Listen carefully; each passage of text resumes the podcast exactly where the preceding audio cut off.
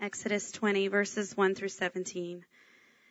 And God spoke all these words. I am the Lord your God, who brought you out of Egypt, out of the land of slavery. You shall have no other gods before me. You shall not make for yourself an idol in the form of anything in heaven above, or on the earth beneath, or in the waters below. You shall not bow down to them or worship them, for I, the Lord your God, am a jealous God, punishing the children for the sin of the fathers to the third and fourth generation of those who hate me, but showing love to a thousand generations of those who love me and keep my commandments. You shall not misuse the name of the Lord your God, for the Lord will not hold anyone guiltless who misuses his name. Remember the Sabbath day by keeping it holy. Six days you shall labor and do all your work but the seventh day is a Sabbath to the Lord your God, and on it you shall not do any work, neither you, nor your son or daughter, nor your manservant or maidservant, nor your animals, nor the alien within your gates. For in six days the Lord made the heavens and the earth, the sea and all that is in them, but he rested on the seventh day. Therefore the Lord blessed the Sabbath day and made it holy. Honor your father and your mother, so that you may live long in the land the Lord your God is giving you. You shall not murder. You shall not commit adultery. You shall not steal. You shall not give false testimony against your neighbor. You shall not covet your neighbor's house. You shall not covet your neighbor's wife, or his manservant or maidservant, his ox or donkey, or anything that belongs to your neighbor. The word of the Lord. Thank you, Deanne. Well, we come to the end today of our series of messages on the Ten Commandments. It's been uh, quite a long journey. Eleven weeks ago, I gave you the introductory uh, message on the verses prior to the Ten Commandments, and then week by week since then, ten weeks in a row, we've been looking at each of the Ten Commandments. And I hope you've enjoyed this series as much as Matt and Seth and I have enjoyed preaching it. Um, I want to tell you that I had three goals for this series. The first of the three goals was to help us develop a new love for the law of God. After all, the law of God is good. David in Psalm 119 says, Oh, how I love your law. It is my meditation all the day. The law is good. It is God's love gift to his people. It is there to help us. It's there to protect us. It's there to help us be disciples and make disciples for Him. And so I hope that you will keep studying the Ten Commandments, that this won't be the end of your journey to get closer to an understanding of these and what they imply and what they intend for us in your life. I hope that you'll memorize the Ten Commandments. I hope you'll teach them to your children. Many of you have already done that, and I I commend you for that. Please keep that kind of thing going. So that's the first purpose. The second goal for this study of the Ten Commandments has been to spur us to action. To spur us to action. The Ten Commandments reveal God's character to us. They reveal to us what God loves, they reveal to us what God hates, and they are there to spur us or stimulate us toward a holy life. John Calvin put it very vividly. He said that the law is to the flesh like a whip to a sleepy donkey.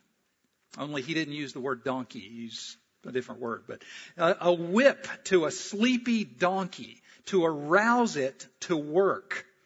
And so the law of God, the Ten Commandments, are there to stimulate and spur us and stir us up to obedience to God.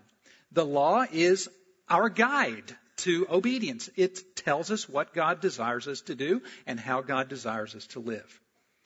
But the third goal for this series, I'm going to wait and share with you at the end of my message.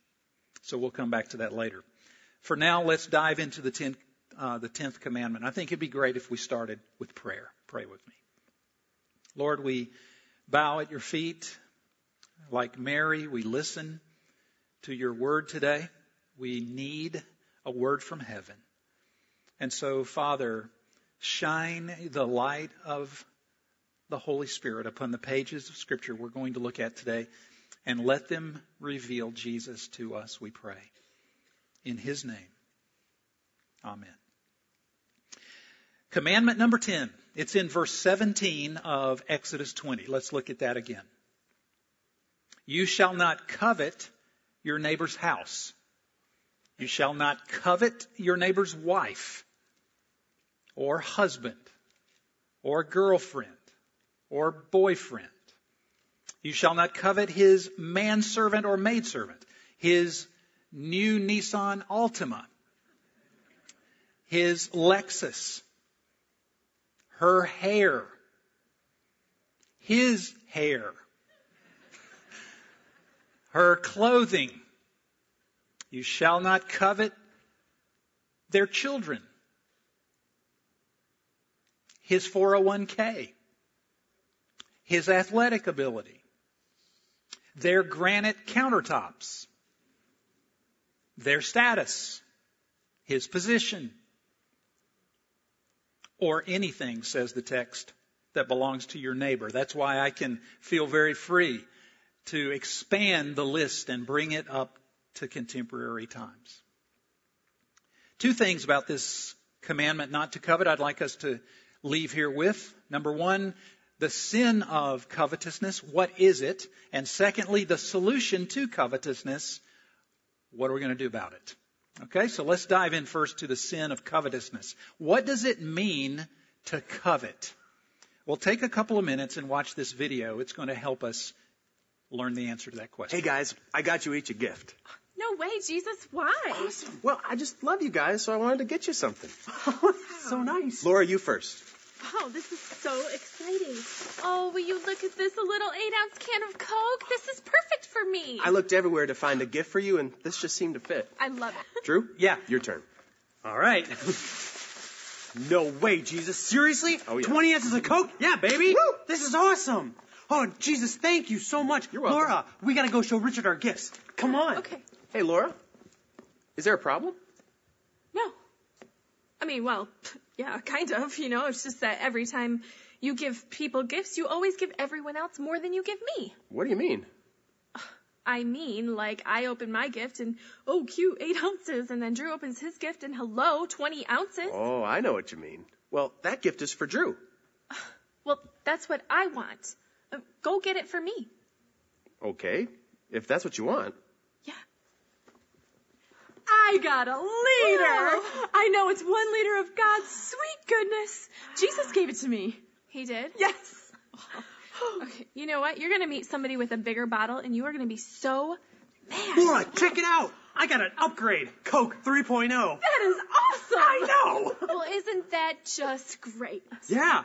Hey, Jesus, you rock. Yeah. Thanks, What Drew. What is wrong with you? Why are you holding back your best from me? I gave you my best. Don't you see what's happening here? You're letting everyone else's gifts steal your joy. Uh, no, Jesus, you are stealing my joy by giving everyone else more than you give me. Laura, I picked this gift out for you. That's what I wanted you to see. I don't care. Until you can look past this, all you're going to see is a can of Coke.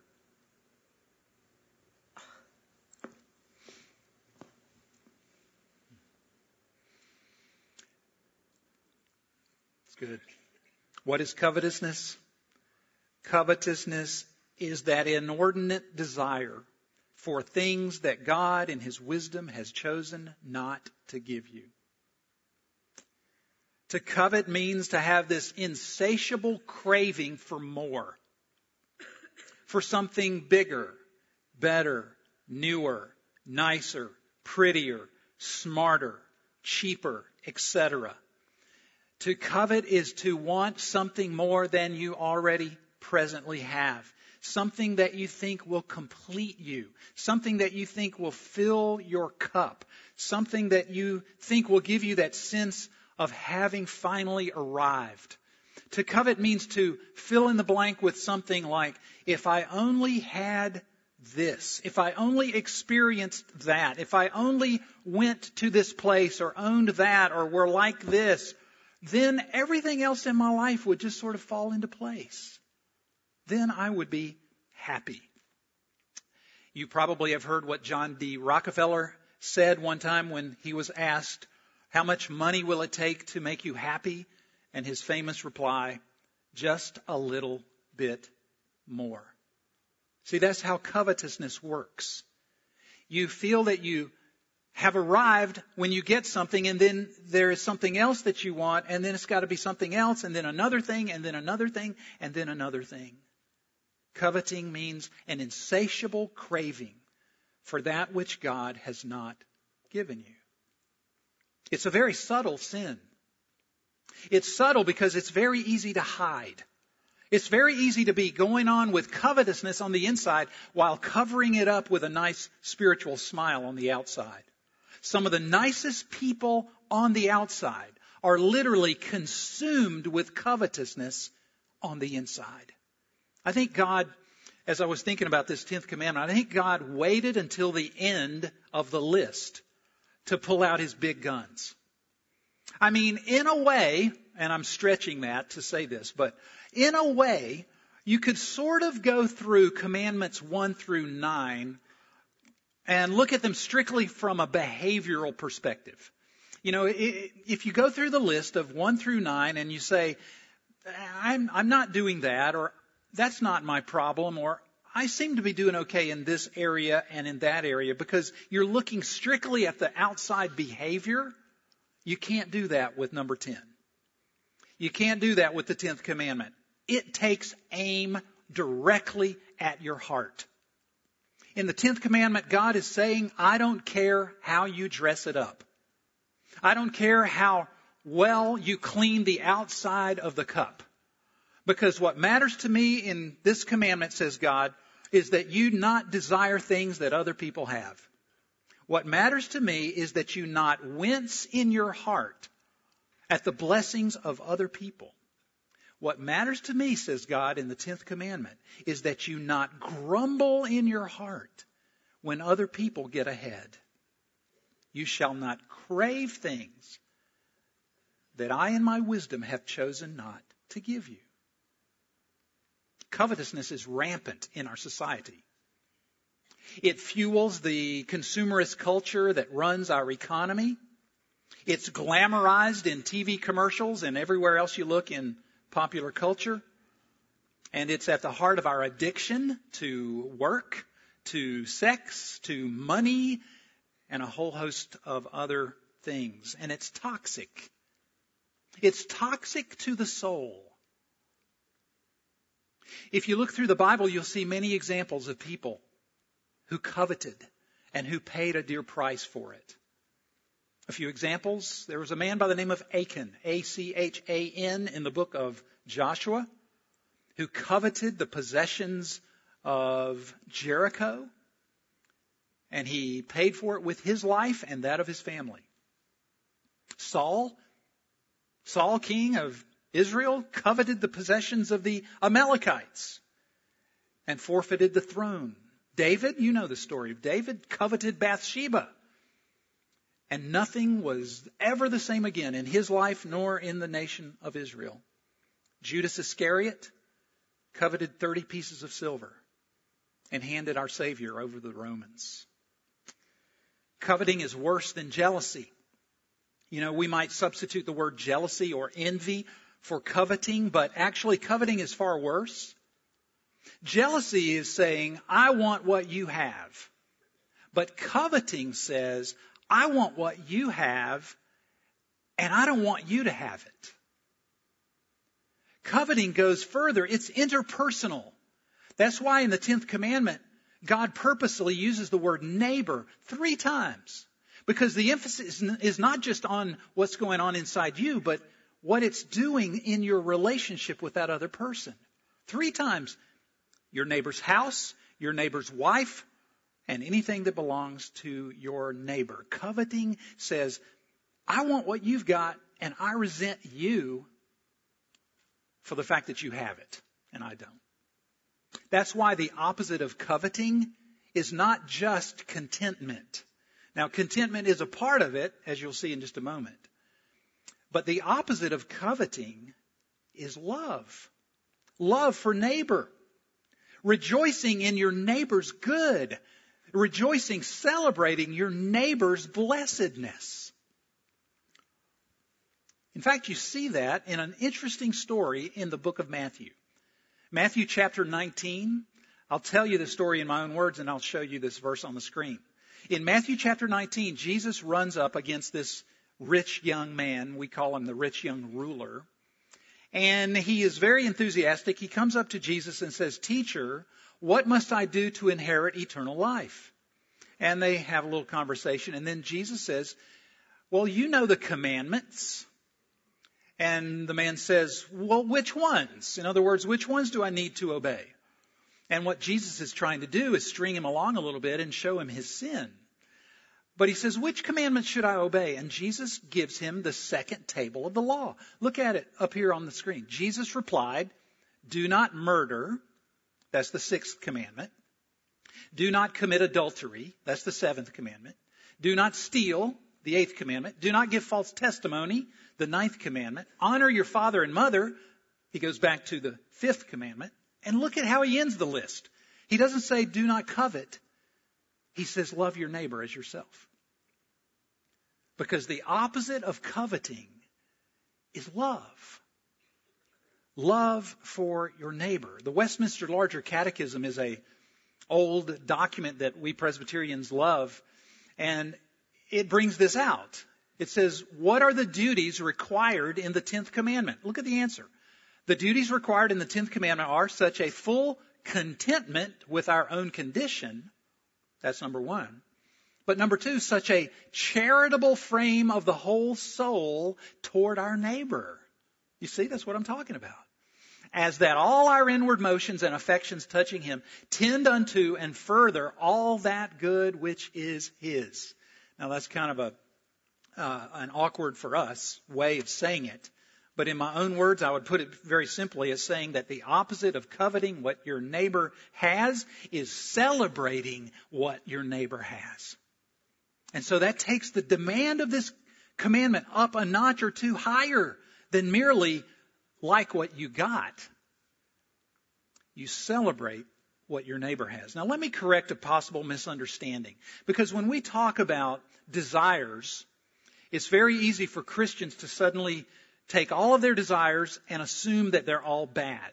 And I want to correct that misunderstanding. It's not wrong to have desires.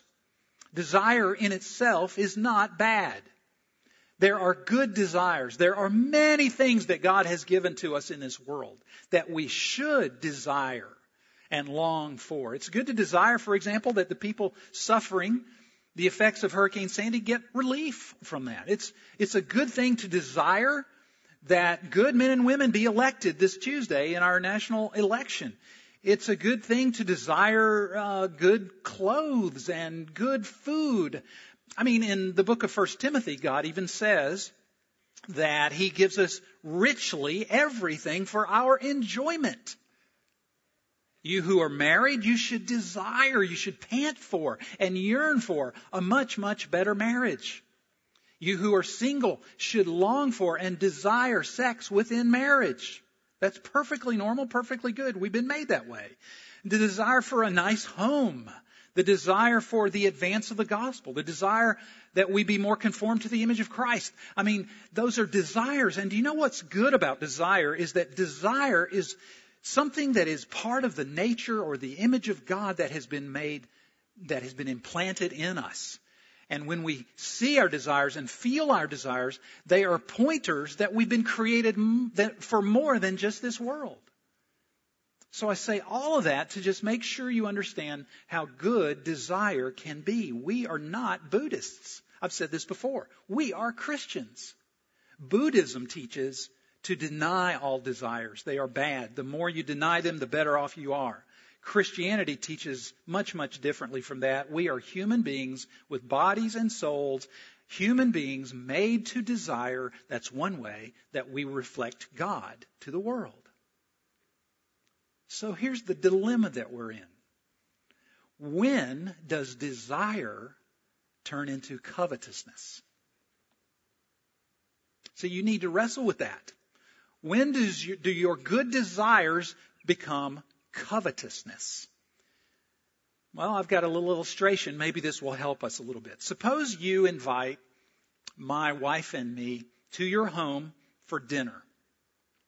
And so we come into your home, we look in your big living room, and we notice that there is this home entertainment system, this home theater to die for. 70 inch flat screen LED television, 3D, Blu-ray player. There are components I didn't even know existed. Surround sound, speakers everywhere. I mean, this looks like a regal IMAX Cineplex right there in your living room. Okay, so I walk into this living room and behold this theater of yours, and I desire it in the sense that I appreciate it. I look at it and I think, wow, this is really cool. Good job. But then a few seconds go by and something begins to change in my heart. Suddenly I feel inferior. I feel incomplete. My mouth starts to water. My mind starts worrying. My heart starts moving toward your home entertainment system. I say to myself, you know, I could get one of those and one of those and one of those. I could open up an account at Best Buy. We could knock that wall out, you know, that's between our kitchen and our living room. And this will be a lot neater than those granite countertops my wife keeps bugging me about? You see what's happening? I'm nursing my desire. I'm listening to it, nursing it, turning it into a plan. But that's not all. Something else begins to happen in my heart. Something more sinister than merely those kinds of plans. I think to my self-righteous self, besides, why does he have this?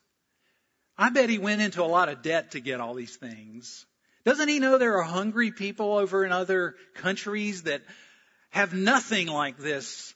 Uh, besides, he can't appreciate good music like I can. I mean, I can think of all of these kind of things. What is that but a little bit of not only desire becoming a plan, but now the plan has become resentment and even the seeds of bitterness and hate toward my neighbor.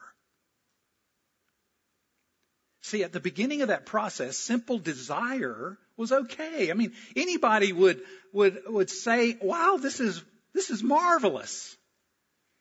But as soon as I start to nurse that desire, and as soon as I think that what I desire will give me life and meaning and fulfillment and somehow complete me and make me happy, and as soon as I resent my neighbor for what he or she has, it's covetousness and it is wicked and it smells like hell. And according to Colossians 3 5, covetousness is idolatry, which means that I've come full circle now and I'm right back to breaking what? The first commandment. You shall have no other gods before me. That home entertainment center, that bigger Coke, that skinnier body, that hair, that house, that car, whatever it is, has now become my God, the source of life for me, the source of meaning. It somehow fills in the blank. It somehow completes me. Even if for a little while. It's become my God. So I hope that helps. Desire is good, but desire for the wrong things with the wrong intent is a violation of the 10th commandment. So much for the sin of covetousness. Let's talk about the solution. The solution to covetousness, how do you fight it? Well, let's leave Exodus 20 and turn in your Bible to the book of Psalms for a moment. Psalm 34. It's found on page 550 if you're using one of those church Bibles, 550. Psalm 34. And while you're turning to Psalm 34, let me ask you to just dream about something for a moment. Imagine something with me while you're turning to that psalm. Imagine, if you can, imagine being completely content. Content with who you are and what you have. No matter how you look, no matter your age, no matter your marital status, no matter how much money you have in the bank account, you are completely and utterly satisfied. Imagine with me for a moment never being jealous, never at all being envious or covetous towards someone else, but actually rejoicing with that person in their prosperity or their honor or their reputation or their giftedness or their talent or their money or whatever it might happen to be. Imagine being so filled with love for your fellow man that you would sooner throw a party for them than have them throw a party for you. That's how content you are. That's how utterly happy you are with who you are and what you have and what the Lord has done for them. Is that possible? Is it possible to live that way? Yes, it is. Look at Psalm 34 and you'll see why. Psalm 34, beginning at verse 4, says, I sought the Lord and he answered me. He delivered me from all my fears. Those who look to him are radiant. Their faces are never covered with shame. This poor man called and the Lord heard him. He saved him out of all his troubles. The angel of the Lord encamps around those who fear him and he delivers them. Taste and see that the Lord is good. Blessed is the man who takes refuge in him. Fear the Lord, you his saints, for those who fear him lack nothing. Can it be that you can experience that? Can it be that Jesus Christ is so good, so wonderful, so utterly satisfying that all of your desires, your desire for security, for beauty, for value, for love. All of your desires for happiness and completeness are utterly and completely fulfilled in Him. Is that possible?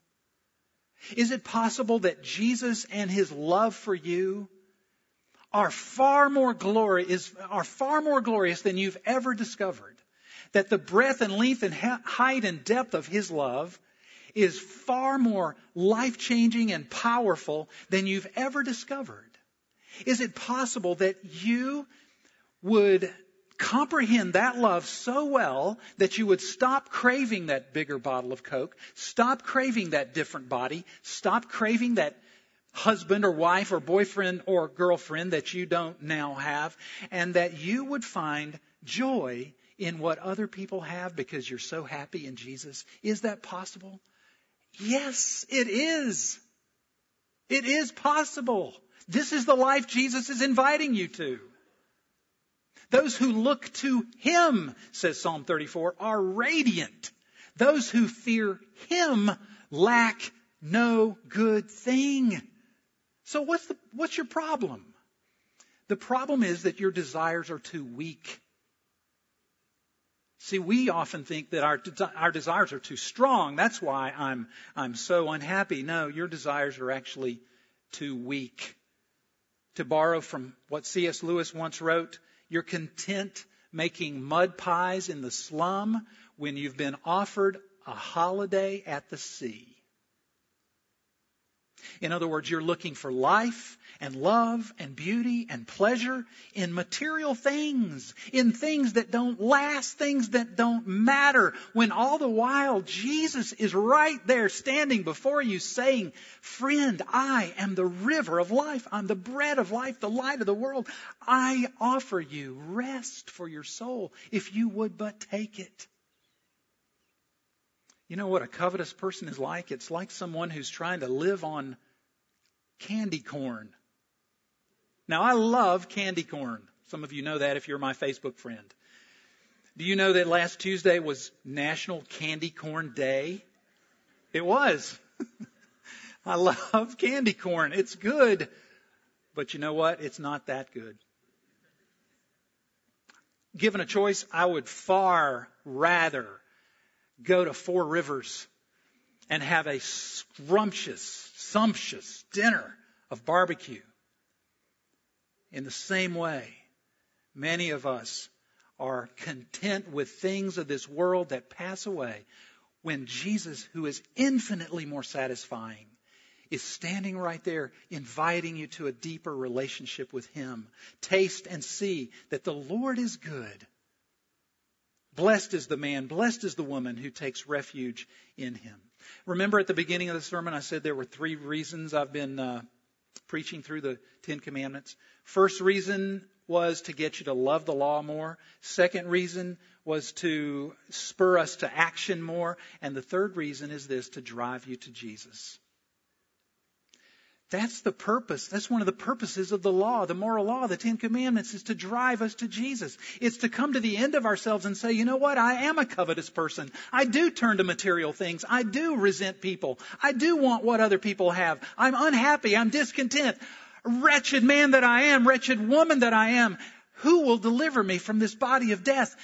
Thank the Lord through His Son, Jesus Christ. He has come to obey the law for me, to die for my disobedience, and to offer me a brand new life. You know, that's what Paul discovered. You know his story in Romans 7? He thought he was a pretty good person until he read the 10th commandment. Thou shalt not covet. And he saw covetousness all over his heart. And he said, Wretched man that I am, who will deliver me from this body of death? I thank God through Jesus Christ our Lord. That's the purpose of the 10th commandment is to drive you back again and again, day by day, to Jesus, the one who is infinitely satisfying. He is the four rivers of your life. Give up the candy corn and embrace Him. So next time you have that covetous heart, say to Jesus, Come. Come, Jesus, into my heart in a bigger way. I realize what this desire is pointing me to. It's pointing me to the cross, where I can take my sin and leave it, and where I can embrace and engage with you in a far deeper way. Because, Lord, all of these desires ultimately point to you. They're all telling me that I was created for more than this. I was created for God. And if you're a covetous person, and all of us are, come to the table where Jesus says, Come, eat and drink. My body, my blood are for you to invite you into a far richer, far more satisfying life with God. Let's pray. Lord Jesus, we uh, freely uh, confess this morning our covetous spirits, how unhappy we are with the things you've chosen to give us, how discontented we are sometimes with the life you have assigned to us, the ministry, the job, the children, the parents, the house, the city, the cars, the health, the economic status. Lord, all of those things we are sometimes so discontented with. And we confess that as wickedness and sin. We confess it as unbelief. And pray now that as we come around the table, Lord, you will give us grace to leave with a satisfied heart because we're your children. In Jesus' name we pray. Amen.